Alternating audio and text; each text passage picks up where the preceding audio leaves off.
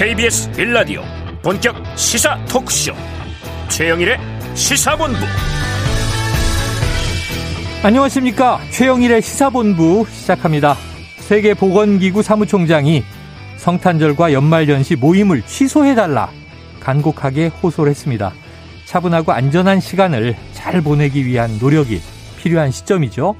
자 우크라이나에는 전운이 감돌고 있고요. 어, 이 때문에 천연가스 가격이 치솟으면서 물가 우려가 커지고 있습니다. 이 요소수 사태에서 봤듯이 전 세계가 공급망으로 연결돼 있는 상황입니다. 자, 마침 오늘은 딱 30년 전 소련이 공식적으로 소멸한 날입니다. 자, 미소 냉전 체제로 나뉘어 있던 동구권, 서구권 이러한 구도가 해체된 건데요. 자, 21세기 지금은 미중 세력 간 기싸움에 세계 경제가 휘청휘청 하고 있죠. 자, 이런 혼란한 와중에 대한민국 호를 이끌 지도자가 되겠다는 대선 후보들 가족 문제로 공방 벌이고 있는데요. 자, 김종인 국민의힘 총괄선대위원장이 네거티브 말고 정책 선거하자 이렇게 나서자 이재명 후보 측은 그것이 바로 우리 주장이다 이렇게 맞받아치고 있습니다. 정말 정책 대결 보고 싶습니다. 꼭 해주십시오. 최영일의 시사본부 출발합니다.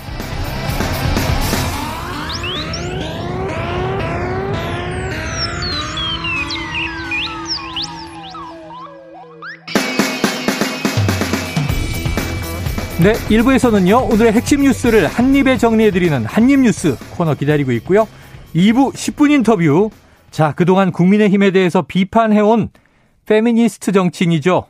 그런데 이제 국민의힘 새시대 준비위원회로 합류해서 큰 화제를 모은 신지의 국민의힘 새시대 준비위원회 수석 부위원장과 인터뷰를 나눠보겠습니다. 그리고 이어서 최평과 불사조 기자단 그리고 IT본부가 준비되어 있습니다. 자, 한 입에 쏙 들어가는 뉴스와 찰떡궁합인 디저트송 신청 기다리고 있으니까요. 오늘 뉴스에 어울리는 노래가 있으면 문자 샵 9730으로 자유롭게 보내주시기 바랍니다. 오늘의 디저트송 선정되신 분께는 별다방 커피 쿠폰 보내드립니다. 짧은 문자 50원, 긴 문자 100원입니다.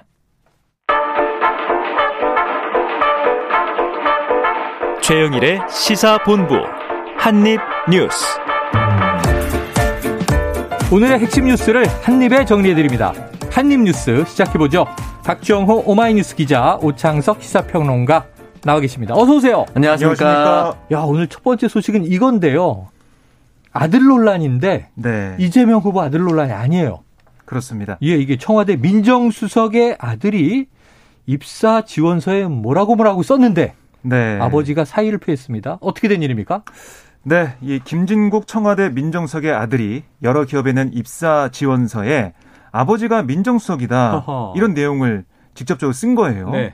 그러니까 아들 김모 씨가 최근 한 업체 금융 영업직에 지원하면서 성장 과정에 뭐라고 썼냐면 아버지께서 김진국 민정수석입니다. 네. 라고만 적었고요.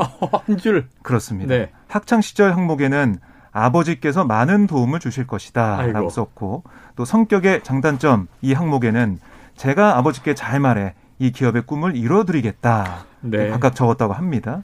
경력상에 좀 보면 한번 믿어보시라. 저는 거짓말하지 않는다. 제가 이곳에서 날개를 펼칠 수 있도록 도와달라. 이렇게 썼고 네. 지원 분야는 금융 영업 희망 연봉은 3,500만 원에서 4천만 원을 적었는데 음. 김 씨가 이게 한 군데가 아니라 기업체 다섯 곳에 동일한 내용의 입사 지원서를 제출했고요. 네. 또 이들 기업들도 모두 김 씨에게 연락을 했다고 합니다. 어. 아, 어쨌든 이 김 씨가 뭐 이 업체들에게는 어, 뭐 취직을 하거나 이런 건 아니고요. 예, 김 씨가 이 김수석의 지위를 이용해서 부당하게 취업하려 한 게 아니냐 이런 지적이 나왔고, 음.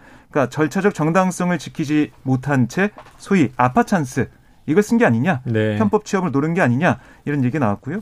또 김 씨가 이력서에 기재한 학력도 허위인 것으로 알려졌는데 어. 2018년 3월 용인대 격기지도학과 졸업했다고 썼지만 해당 학과를 졸업하지 못한 채 다른 대학으로 옮겼다가 자퇴하는 것으로 전해졌습니다. 네. 어쨌든 이 문제 이력서들은 모두 회수했고 면접도 보지 않았다라고 주장한 김 씨는 왜 그랬냐 물어봤더니 너무 취직을 하고 싶었다. 그래서는 안 되는데 제가 미쳤었나 보다 이렇게 해명을 했습니다. 이와 관련해서 김수석 언론과 톤 한 통화에서 아들이 불안과 강박 증세 등으로 치료를 받아왔다. 음. 있을 수 없는 일로 변명의 여지가 없고 진심으로 사과드린다. 이렇게 말을 했고요. 결국 김수석이 오늘 아침 출근하자마자 사의를 표명을 했습니다. 어. 아, 문재인 대통령 김수석의 사의 즉시 수용했습니다. 자, 이게 아들의 이력서 입사 지원 무리예요. 참 이게 별난 일입니다. 왜냐하면 요즘에 이렇게 적는 청년이 어디 있습니까? 네. 이게 저희 우평론가님 어떻게 보세요? 어, 떻게 된 상황으로 해석해야 될까요? 일단 뭐 이 상황에 대해서 처음에 이제 MBC 단독 보도가 나왔고 네.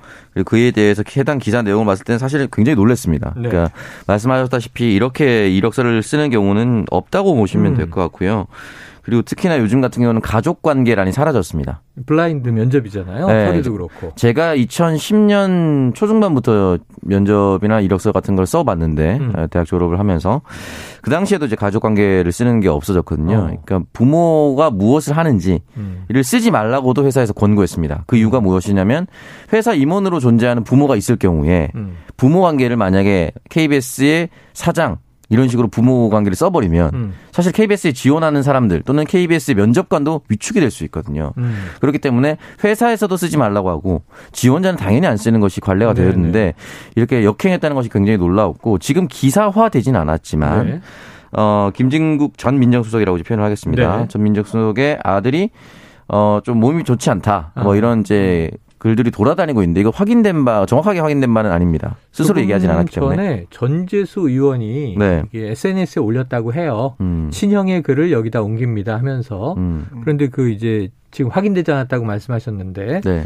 그 아들이 이제 정신적인 질환이 있다라고 네. 하는 내용이 나와 있네요. 그 제가 확인되지 않았다는 표현을 쓴 이유는 본인이 직접 나와서 얘기하지 네네네네. 않는 선에서는 글을 공유한 것이 과연 팩트일 것인가라는 것이 좀 조심스러워서 그랬던 것이고요. 또 그렇죠. 개인적인 굉장히 지극히 개인적인 문제인데. 네, 맞습니다. 이것이 질환에 대한 문제는 네, 밝혀지는 것을 원했을까라는 생각도 좀 예. 드는데 만약에 사실인다 하더라도 만약에 그러한 상황이었다면 음. 조금 더 케어를 했어야 된다 저는 생각이 듭니다. 아, 네, 네. 그런 부분에 있어서 미숙한 부분이 있었고 지금은 어쨌든 다른 제대로 된 이력서를 제출하고 다른 회사에 취업을 했다라고 하거든요. 네 그렇다면 앞에서 얘기했었던 전재수 의원이 공유했었던 그 글은 그럼 어떻게 되는 것인가? 음. 이런 부분도 남아 있기 때문에 함부로 그 그렇기 때문에 그럴 수도 있었다라고 얘기하기는 좀 어렵다. 그리고 네. 지금 어, 올해도 그렇고 작년도 그렇고 전 세계적인 추세가 신입 공, 신입 경제, 공채를 안 뽑고 경력직으로 많이 전환을 했기 때문에 굉장히 채용 시장이 굉장히 얼어붙어 있습니다. 네. 그런 상황에서 어, 이런 표현이 등장했다는 것 자체가 국민적 감정을 굉장히 자극할 수가 있고 이 부분에 대해서 빠르게 에, 사표를 내고 사의를 수용한 것은 뭐 처신으로서는 나쁘지 않았다고 생각합니다. 아, 이제 보면은 이제 이 문재인 정부 임기 마지막 민정수석 아니겠는가. 교체 이유가 없으니까. 그렇죠. 뭐 내년 3월이면 대선, 네. 5월이면 이제 이취임 이렇게 된단 말이에요. 그런데 느닷없이 아들의 입사 지원서 음. 문제가 좀 충격인데 이 그래서 지금 언론에서 재조명되는 게 문재인 정부의 청와대 민정수석 잔혹사다. 음. 뭐 초대 수석부터 네. 예, 조국 조국 수석이었죠 초대 수석이 그렇습니다. 그리고 법무부 장관이 됐는데 지금 이제 굉장히 힘든 시기를 이제 겪고 있는 거고요. 네. 어, 이런 대목 어떻게 보십니까? 사실 민정수석이란 자리가 네. 요직입니다. 요직은 그러니까 요직이죠. 고위공직자 인사 검증도 그렇죠. 하고 직무 감찰도 하고 이 대통령 친인척 관리 이런 업무를 하고 네네. 또 검찰, 경찰, 뭐 국정원, 국세청, 감사원 음. 이 5대 사정 기관을 총괄해서 음. 이 기관이 생산하는 그런 정보 이런 것들을 뭐 대통령에게 보고도 하고 네. 어, 그런 중요한 보좌 자리인데 말씀하신 것처럼 지금 다섯 명의 민정수석, 음. 김진국 수석까지 있었는데요. 사실 또 조국 수석은 2년 정도 했지만 그는 좀 어떻게 보면 단명을 좀 하고 있어요. 네네. 조국 수석도 민정수석 이후에 법무장관 가면서 네. 논란이 있었고 뭐 내로남불 네. 논란이 불거졌었죠. 그다음에 이제 김조은 전 민정수석이 어. 이 조국 전 수석 뒤를 이었는데 기억하실 겁니다. 강남 이주택자 아, 이 논란이 있었죠. 그때 청와대가 다주택자 논란에 대해서 한 채만 남겨놓고 다 팔아라. 음. 이 공직자들 향해서 그런 얘기를 했었는데 아, 이 아파트를 잠시 아파트를 시세보다 2억 원 넘게 비싸게 내놨다가 어. 철회를 했어요. 어. 그러다가 퇴직 시점까지도 집을 처분하지 않아서 네. 그때 유행했던 말이 직 대신 집을 택했다. 네. 아, 이런 얘기까지 나왔었죠. 직업, 직, 직책보다 그렇습니다. 집을 택했다. 이런 얘기를. 네. 그런 얘기 나왔었고. 네. 그 다음에 3대 민정수석이 김종호 수석이었는데. 네, 네. 이 지난해 말 추미애 전 장관과 윤석열 전 총장 사이에 좀 갈등이 있을 아, 때 아. 그걸 조율을 하다가 아, 잘 안 된. 네. 그러니까 그걸 좀 책임지고 4개월 만에 물러났고요. 아. 그다음에 신현수 전 민정수석이 4대 수석이었는데 어, 추윤 갈등을 수습하려고 했지만 음. 여기서도 뭐 여권과 검찰의 힘겨루기 국면에서 어, 좀 물러나는 3, 2개월 만에 결국 사퇴했던 그런 일이 있습니다. 알겠습니다. 김진국 수석이 3월에 임명돼서 한 취임 이후 9개월 정도가 됐는데 네. 말씀하신 것처럼 내년 임기 말까지 있을 걸로 예상이 됐지만 이번에 또 낙마를 하게 됐습니다. 어. 지금 이 민정수석 잔혹사 얘기를 들어보니까 이 음. 잔혹사라는 말이 과장이 아닌 듯하다. 정말 이제 험난한 과정을 겪었구나 하는 생각이 듭니다. 음. 지금 이제 결국은 이제 오늘 사이가 받아들여졌으니까 네. 아, 새로운 민정수석 정말 마지막 민정수석이 될 것인가 음. 또 새로 선임을 해야 되잖아요. 네. 만약에 오창석 평론가가 네. 대통령이 되면 박정호 기자를 민정수석에 앉힙니까? 박정호 기자 네. 저 땅끝 마을로 가서 아. 우리나라 지역을 어떻게 하면 활성화시킬 수 있을지 아주 소중한 기회를 드리고 지역 활성화와 그거 네. 그 귀향이라고 부르는 거예요. 귀향. 네. 보내보려고 그러는 넘어가도록 하죠. 네, 죄송합니다. 제가 괜한 걸 물어봐서 자산어보가 생각이 나네요. 영화. 자, 이 왜 얘기를 드렸냐면 지금 같은 조직 내에서 갈등이 격화되고 있는 상황이 있어요. 지금 이 시간도 좀 불안불안합니다. 어제 시작이 됐는데 이준석 국민의힘 대표, 조수진 의원은 지금 또 최고위원이기도 하고 두 사람 다 선대위에 몸을 담고 있잖아요. 네. 자, 이런 상황인데 갈등이 격화되면서 이준석 대표의 SNS 글을 보니까 좀 심상치가 않았던 게 거취를 결정하라. 그렇습니다. 그리고 거취 여부와 관계없이 내가 떠나겠다. 뭐 이런 얘기들이 나와서 어떻게 되고 있는 상황이에요? 그러니까 이게 어제 이 국민의힘 비공개 선대위 회의에서부터 시작이 된 거예요. 네. 이 자리에서 어, 이 조수진 이 단장이 공보 단장이죠 지금 음. 윤석열 후보의 전원 형식으로 국민의힘 의원들의 적극적인 지원을 요청을 했어요. 어. 그러니까 김건희 씨 관련 의혹에 대해서 네. 대처를 더 적극적으로 해야 된다. 뭐 그런 뜻의 요청을 했는데 음. 그랬더니 이준석 대표가 거기서 공보단 부실 운영 문제를 지적하고 나왔습니다. 어. 그러니까 이 대표는 일부 기사에 나온 윤핵관, 그러니까 윤석열 후보 측 핵심 관계자 이 익명 인터뷰 문제부터 해결하라. 어. 공보 단장한테 그런 미션을 준 거죠. 네네. 그렇게 얘기를 했는데 그러자 조 단장이 나는 후보 지시만 따른다. 아, 이렇게 얘기를 했어요. 네네. 근데 사실 이준석 대표가 상임선대위원장이거든요. 음. 아니 직제상으로 보면 상급자죠. 있는 거죠. 어. 그래서 이 대표가 상임선대위원장이 아니면 누구 지시를 듣는다는 거냐? 라고 받아치면서 고성이 오갔습니다. 음. 그러다가 이 대표가 정말 이 책상을 쾅 쳐서 이 소리가 밖에까지 들릴 정도로 네네네. 네, 네. 세게 치고 어, 회의장 밖으로 나가버렸어요. 어, 뛰쳐나갔어요? 그렇습니다. 네. 아, 그래서 이 비공개 회의 과정에서 이제 소란이 벌어졌고, 음. 근데 이게 끝이 아니었습니다. 그 저녁에 어떤 일이 있었냐면 이 대표가 페이스북에 이 조단장이 발신으로 된 메시지 이 캡처 사진을 올렸어요. 네네. 근데 어떤 내용이냐면 이준석 황당한 이유로 난동, 정신건강 우려된다. 지금에서 사퇴시켜야라는 제목의 한 유튜브 방송 링크가 들어 있었습니다. 네네네. 네, 그걸 캡처해서 올린 거예요. 음. 도대체 조 단장은 왜 공부 업무에 집중 못하고 이준석 정신 건강을 걱정하는 이 링크를 음. 복수의 언론인에게 전송하고 계신가? 기자들에게 보냈다는 거죠, 그렇습니다. 링크를? 그걸 음. 받아서 윤석 대표가 올린 거예요. 어. 기자들 이런 걸 보내고 있냐? 어. 조수진 아, 단장이 그렇습니다. 음. 그러면서 알아서 거취 표명을 하라. 이렇게 비판을 했습니다. 네. 그랬더니 조수진 단장이 사과를 했어요. 네. 뭐라고 사과했냐? 여유가 없어 벌어진 일이지만 너무 바빴다는 거예요. 어. 뭐 연락도 많이 오고 그러다가 여유가 없어 벌어진 일이지만 이유를 막론하고 잘못된 것이다. 이준석 대표님에게 사과드린다. 라고 어, 적었습니다. 사과를 했네요. 사과를 해서 이게 정리다 했더니 오늘 아침 일찍 이준석 대표가 네. 이 사과한 이 링크 그 글을 캡처해서 올린 다음에 아침에 일어나 사과 같지도 않은 사과 해놓은 걸 보니 기가 찬다. 음. 깔끔하게 거치 표명하라. 거듭 당직 사퇴를 네, 네 요구했습니다. 네. 자, 이 상황에서 보면은 이제 조수진 의원이 아까 사과문을 최종적으로 올리긴 했는데 네. 너무 바쁘다는 사람이 그 유튜브의 내용과 음. 출처도 확인하지 않고 네. 그냥 연락이 계속 왔던 기자 3명에게 네. 이 링크 보세요, 이 링크 보세요, 이 링크 보세요 날렸는데 네. 조수진 의원은 SNS에 그렇게 써놨어요. 이게 오늘 아침 상황이 잘 정리가 돼 있다는 유튜브라고 해서 내용도 안 보고 보냈다. 음. 근데 그 내용인즉 이준석 대표의 정신 건강이 심히 우려된다. 뭐 네. 이런 내용이 있다는 거잖아요. 네. 이 대표 입장에서는 납득하기 어렵죠. 매우 부적절한 해명입니다. 네네네. 이 사건의 발단도 조수진 의원이고 증폭시키는 거고 있는 것도 조수진 의원인데 반대로 좀 질문을 드리고 싶은 네네. 게 국회의원이 되기 전에 기자 조수진은 이렇게 팩트 체크도 안 하고 일을 했을까요? 아 기자였죠. 기자였습니다. 네네. 이거는 거짓말이고요. 언론인이었는데. 조수진 의원이 이렇게 한 게 한두 번이 아닙니다. 아. 첫 번째 뭐냐. 국회의원 재산 신고할 때. 네. 등록하고 영입되고 어. 비례대표 할 때 너무 바빠서 재산 누락했다. 아, 그때 음. 바쁘다 그랬네요. 그때도 여유가 네. 없었다고 했죠. 음. 전형적인 똑같은 핑계입니다. 어. 그렇기 때문에 자신이 어떤 불리한 상황에 몰렸을 때, 궁지에 몰렸을 때 똑같은 여유가 없었다, 바빴다, 시간이 어. 없었다, 경황이 없었다 이런 표현을 쓰거든요. 음. 그러면서 할 건 다 하는데 중요한 거는 이 링크를 보내면 썸네일이라고 하죠. 아, 네네. 해당의 대표 영상 장면이 캡처로 뜹니다. 네네. 그러면은 어떤 내용인지 몰라도 그 사진만 보더라도 어. 유추할 수가 있거든요. 뭐 희화화된 건지 네. 뭐 비판하는 건지. 네. 그리고 이게 일반 국민들께서는 잘 모르실 수 있으나 보수 쪽에서는 굉장히 유명했었던 영상입니다. 네네. 가로세로 연구소가 올렸고 이 해당 영상이 뭐냐면 인터넷으로 돌아다니는데 분노 조절이 되지 않는 여아라는 제목의 어. 어떤 여아이가 화를 주체하지 못하고 몸을 부르르 떠는 영상이 있어요. 어. 그 영상에 이준석 대표의 얼굴을 합성한 거예요. 어.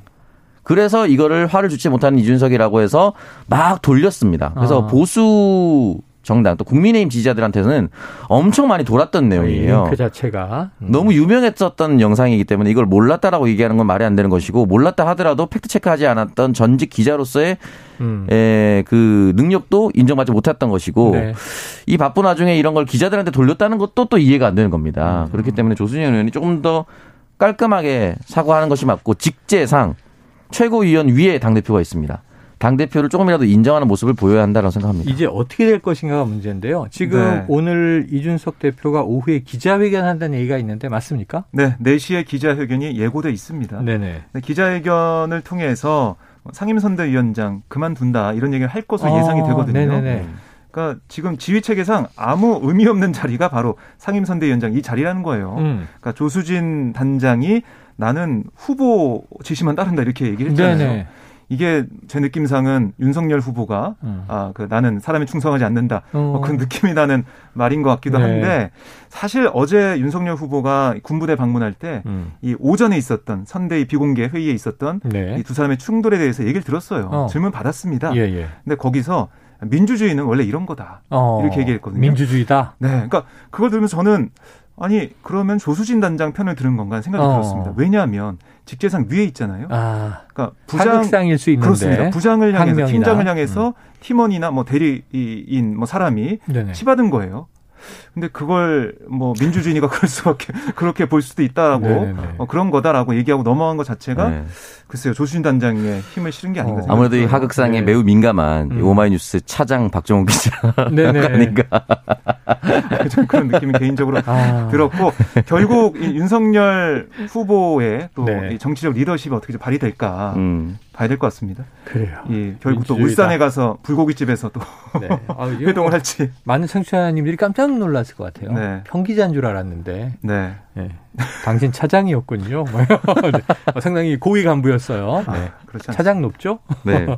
자, 그런데 이 와중에 지금 오늘 4시에 만약에 이준석 대표가 당대표는 유지하더라도 선, 이 상임선대위원장을 저버린다면 지금 조수진 음. 단장에게는 오히려 당신 거취 표명하시오 그랬는데 음. 그 다음에 나온 얘기가 아유 조 의원의 거취 문제와 상관없이 내가 선대위에서 나가겠다 이런 취재 얘기를 했던 거잖아요. 그렇습니다. 오늘 언론에도 추정이 되는 거죠 지금? 그렇습니다. 오늘 어. 언론에도 일부 언론에도 어, 이 상임 선대위원장 그만두겠다 이런 얘기를 네. 했어요. 음. 네. 그래서 그게 좀 음. 공식적인 발표로 아, 나오지 선대위에서 빠진다. 네. 대표전이 유리하지만 선대에서 빠지겠다. 네. 그렇게 되면은 윤 후보와 같이 거의 수행하다시피 다니면서 음. 또 마이크의 많은 부분들 음. 당의 입장은 이준석 대표가 피력하고 그랬는데 음. 이게 또 어떻게 될지도 모르겠고 이게 국민의힘 지지자들 입장에서 참 짜증 날 겁니다. 네네. 왜냐하면은 한 마음 한 뜻으로 정권 교체를 위해서 노력해도 모자랄 판에 하루가 멀다 하고 1, 2주만 지나면 싸우고 있고 음. 특히나 흔히 말하는 이제 당 지도부들끼리 이렇게 드러내고 공개적으로 싸우고 있으니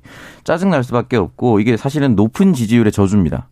지지율이 음. 이렇게 높지 않았다면 윤석열 음. 후보가 그리고 뭐 박빙 열세로 계속 시작했거나 좀 뒤처지는 거랬으면 이렇게 싸울 수 있는 시간이 없습니다. 그렇죠, 그렇죠. 바로 뭉쳐서 어떻게든 하고 한 모습을 보여야 할 텐데 음. 지지율이 높고 이렇게 해도 이기고 저렇게 해도 이길 것 같은데라고 생각을 어, 하고 있으니 어. 아마 이렇게 자중질환에 계속해서 빠져 있지 않을까. 근데 과연 이 모습이 진짜 내년까지 이어진다고 했을 경우에는 중도 민심은 굉장히 크게 돌아설 가능성이 네, 높습니다. 그런데 지금 모든 공식적인 자리에서는 떠났던 지금 장재원 의원은 또 이런 얘기를 했어요. 자, 이준석 옹졸한 자기 정치 조수진 음. 후보 팔지 말라.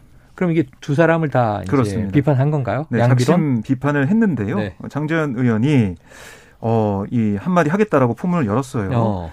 당 선대위가 후보를 위한 선대, 선대인지 자기 네네. 정치를 위한 선대위인지 기가 찬다. 어. 당 대표와 공보단장이 이틀째 난투를 벌이고 있다라고 지적을 했고 음. 이준석 대표를 향해서는 티끌 만한 억울함도 감내지 못하겠다는 당 대표의 옹졸한 자기 정치가 선대위를 얼마나 이기적으로 만들고 있는지 알아야 한다. 음. 그러니까 후보를 위해 또 선대위 조직의 안정을 위해 조그만 억울함이나 답답함 이건 좀 인내하면서 네네. 구성원들을 다독이면서 가면 안 되겠냐. 이준석 대표를 겨냥했고요.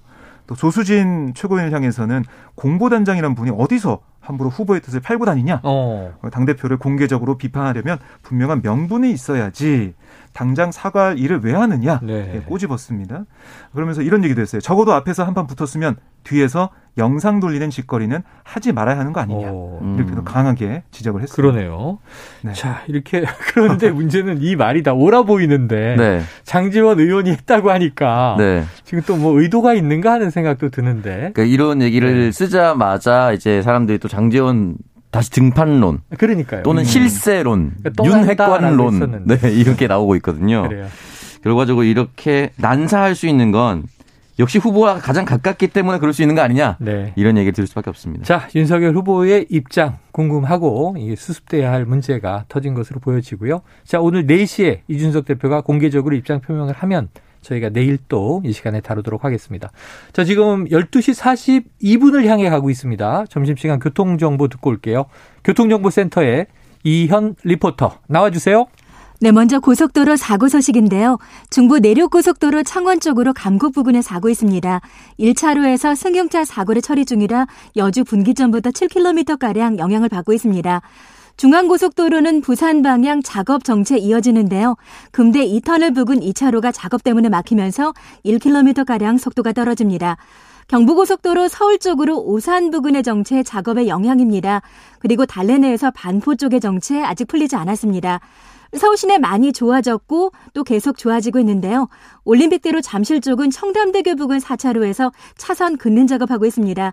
반포대교부터 속도가 떨어지고 있으니까 조심 운전하시고요. 강변북로는 방화에서 월드컵대교, 다시 마포에서 반포대교 쪽으로 막힙니다. 그리고 서부간선 지하도로 고속도로 쪽으로 나가는 길인데요.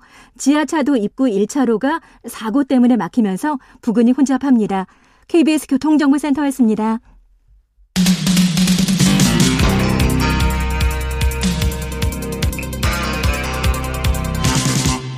최영일의 시사본부. 네, 어제 제가 가장 놀란 뉴스 어제 말씀드렸었는데요. 페미니스트 서울시장으로 이제 후보 출마했던 신지혜 씨, 과거 음. 녹색당이었습니다만 그다음에 이제 무소속 여성 정치 네트워크 어, 소속. 그리고 국민의힘에 입당했다. 어 이건 좀 파격인데 하고 놀랬어요. 그런데 지금 박 기자님 이게 네. 후폭풍이 나오고 있다. 이런 얘기는 뭡니까?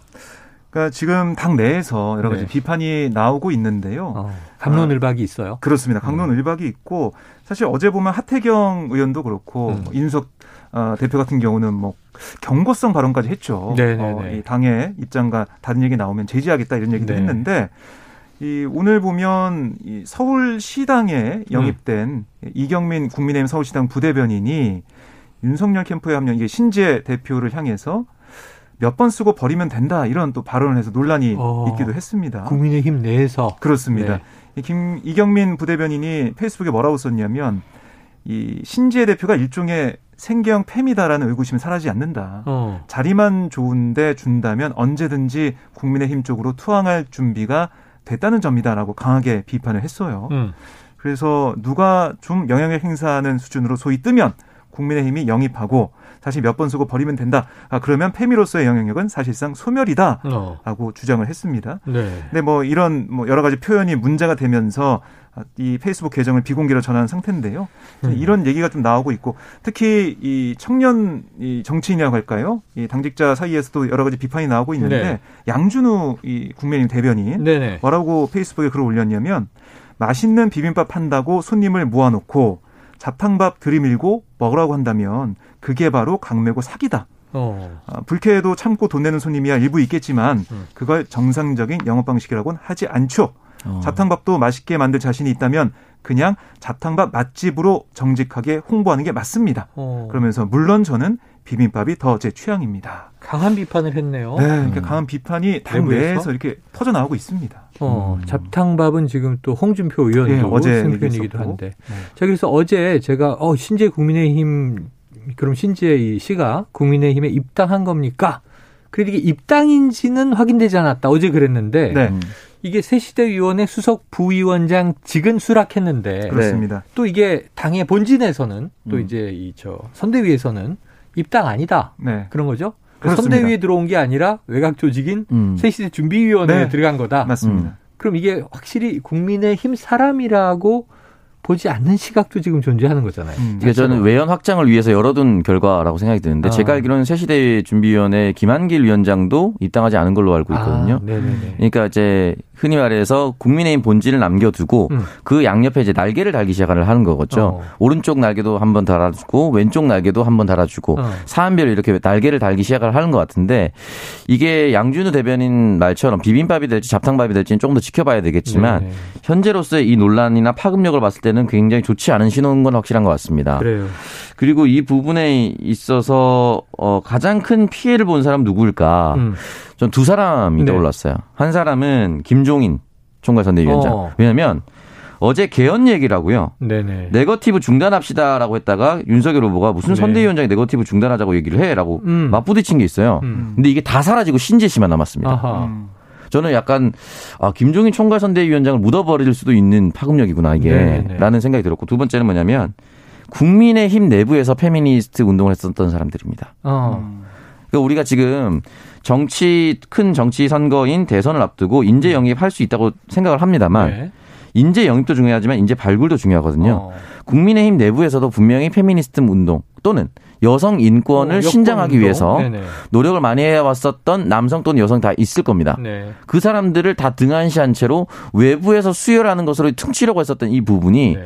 과연 어떤 파급력을 일으킬 수 있을까? 그리고 아. 국민의힘 내부에서 여권 신장을 노력해서 신장을 하기 위해서 노력했었던 사람이 네. 신재 씨와 화학적으로 결합을 잘 할 수 있을까? 어. 서로가 서로를 받아들일 수 있을까?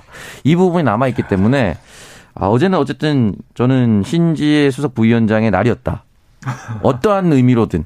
그래서 오늘 2부 첫 코너죠. 10분 인터뷰에서 신지혜 국민의힘 지금 새시대 준비위원회 수석 부위원장을 전화로 직접 연결해 보겠습니다. 궁금한 지금 논란이 많거든요. 직접 다 여쭤보고 한번 직접 본인의 답을 들어보도록 하고요. 다음 뉴스를 보도록 하죠. 자, 김부겸 총리입니다. 양도세 중과 유예. 이거 지금 이재명 후보가 제안을 한 건데. 그렇습니다. 당내 분위기가 녹록하지 않았어요. 네. 그런데 이 총리가 정면 음. 반박을 했군요. 네, 김부겸 총리가 오늘 라디오에서 뭐라고 했냐면, 음. 그러니까 양도세 중과 유예를 하면 네. 이재명 후보 얘기는 매물이 나올 거다. 그러니까 퇴로를 열어주는 거다 이런 그렇죠, 얘기 했잖아요. 그렇죠. 네. 거기에 대해서 김 총리는 이 정부 정책에 전혀 동의하지 않았던 분들이 지금 여유를 준다고 해서 매물을 내놓을 거란 주장 납득하기 어렵다라고 어. 예, 반박을 했고요. 또 정부 정책의 신뢰가 떨어져서 정부 입장에서는 이거 동의하기 어려운 거다라고 아. 비판도 했습니다. 네. 그러면서 이 양도세 중과 도입 시에 이미 5월 말까지 유예 기간을 줬는데 그때 정부를 믿고 주택을 처분한 분들은 피해를 본다. 아. 이런 얘기까지 했어요. 네네. 그러니까 이게 정책이 바뀌지 않을 거라고 믿고 신뢰하고 거기에 따른 사람들이 피해를 보는 상황이 된다. 이렇게 설명을 한 거고요. 그러니까 매각하고 양도세를 내셨을 거 아니에요. 음. 근데 문제는 지금 팔면 양도세를 늦게 밀어주는데 네. 이런 얘기가 나올 수 있는 거죠. 그렇습니다. 음. 어, 그리고 이제 양도세의 중과 자체도 어떻게 바뀔지 모르니까 그렇죠. 사람들이 뭐 집을 내놓기도 그렇고 그렇죠. 또살 사람들도 계속 미루게 되고 이런 상황까지 되는데요. 이런 김 총리의 언급은 청와대와 정부가 양도세 중과 유예 계속 반대 입장을 냈는데도 음. 이재명 후보가 계속해서 소신을 굽히지 않고 있거든요. 음. 이런 상황에서 오늘 또 이렇게 얘기를 해서 이재명 후보와 청와대 정부 간의 이 대립 더 심화되는 거 아니냐 이런 네. 분석도 나오고 있습니다. 저는 이제 이거 보면서 네. 결국 부동산은 심리가 굉장히 중요하지 않겠습니까? 맞습니다. 늘 그 얘기하죠. 부동산을 구하지 못한 제 입장으로서 그냥 말씀드리면 아직 집이 없는 거예요? 네. 부동산에 대해서 김부겸 총리가 정부 정책의 신뢰가 떨어져서라고 얘기를 했는데 어. 현 정권의 부동산 정책에 신뢰가 있었나요? 네네. 중위값이 이렇게 올랐는데 어. 지금 워딩을 김부겸 총리는 잘 써야 됩니다. 네네. 이제 부동산의 가격 급등은 현 정권에서 일어났어요. 음. 그러니까 이 신뢰라는 표현은 어느 정도 부동산에 대해서 정책을 펼치고 자신감을 낼 수 있을 때 쓸 수 있는 표현이라고 저는 생각이 음. 들거든요. 그리고 또 하나는 뭐냐면 가진 사람보다 네. 가지지 못한 사람이 심리적으로 더 위축되어 있고 음. 더 많은 건 사실입니다. 그렇다면은 양도세를 유예해서 어느 정도 매물을 내놓게 한 것이 가지지 못한 사람들한테 심리적으로 더 작용을 크게 하겠죠. 음. 당연한 겁니다. 근데 이 부분에 대해서 아직까지 이 민심을 읽지 못하고 양도세 너네 돈 벌었으니까 집 양도세 할 때도 세금 많이 내게 할 거야. 라고 해서 만약에 그 사람들이 그러면 부동산을 가만히 놔두면 가격이 오를 테니 나 안 내보내.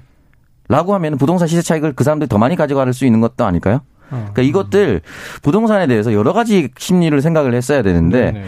여전히 가지지 못한 사람들을 가지게 할 수 있는 심리보다는 부동산을 가져서 시세 차익을 얻은 사람들을 벌하려고 하는 감정을 더 많이 할, 내세우고 있는 건 아닌가 정부가 이 부분에 대해서는 좀 생각과 고민을 좀 많이 할 필요가 있다고 생각합니다. 자, 이미 뭐 비슷한 이야기를 양도세 중과를 유예해도 이미 지난 5월까지 본 바 집이 매물로 별로 나오지 않았지 않느냐, 효과가 없었지 않느냐 하는 걸 윤호중 원내대표가 이제 언급한 바가 있었죠. 네. 총리가 이야기를 하니까 또 무게가 실리고, 음. 어, 그럼 이게 차기 대권 주자와 음. 지금 이제 현 정부가 일정 부분 부동산 관련해서 충돌하는 거 아닌가 이런 또 우려가 나오는데 지켜볼 음. 대목입니다. 자, 끝으로요 짧게 이거 너무 궁금해서 여쭤보는데 박 기자님께서 이 드라마 설강화 논란 네. 이게 뭡니까? 이게 설광하는 드라마가 지금 2회 정도 방송이 됐는데요. 아, 어떤, 시작된 거예요? 그렇습니다. 네, 네. 지난 18일 첫 방송이 됐고요. 이 내용을 보면 1980년대 민주화 운동에 나선 대학생이 난파 간첩과 사랑에 빠진다 어. 이런 설정이에요. 네. 사실 이게 맨 처음에 줄거리가 아, 시노십스가 예, 공개됐을 때 음. 이게 역사 왜곡 우려가 있다라는 비판이 있었거든요. 음. 그러니까 왜냐하면 이 간첩이 민주화 운동을 주도했다는 주도한다는 어. 그런 내용이 담길 거란 추측이 나오면서 어. 비판이 있었고 물론 지금 어, 운동권 학생이 간첩을 보호해준다는 설정만으로 문제가 된다라는 지적까지 나올 정도로 음. 민감하게 시청자들이 반, 반발을 좀 하고 있는 상황이에요. 네. 어, 청와대 국민청원에 올라온 드라마 방영준지 청원 하루 만에 27만 명이나 모였었고요. 음. 21일 지금 상황을 좀 보면 30만 명 이상이 동의를 어, 했습니다. 어, 많이들 동의를 하셨네요. 네. 그리고 이 지금 보면 광고 협찬 등으로 드라마를 지원한 기업들 연이어 사과문과 함께 지원 중단을 발표하고 있거든요. 어. 업체들의 얘기를 들어보면 이 사전에 드라마 내용을 전달받지 못했다. 향후 방송분에서 제품 노출을 축소하는 네. 방향을 조정하고 있다라고 밝혔는데 음. 그래서 논란이 좀 이어질 것 같습니다. 이 드라마가 또 이제 어떤 반대 운동에 좀 조기 종영한 경우가 없지 않기 때문에 네. 지켜볼 사안이네요. 자, 오늘 여기서 정리하겠습니다. 이 박정호 기자님, 오창수 평론가님, 고맙습니다. 감사합니다. 고맙습니다. 네. 자, 오늘 디저트송이요. 청취자 0542님, 연말이고 크리스마스도 얼마 남지 않았는데 캐럴 듣기가 너무 어렵네요. 예전에 많이 들렸었는데 말이죠. 그래서 저희가 머라이어 캐리의 All I Want For Christmas Is You를 들려드리면서 전 입으로 돌아옵니다.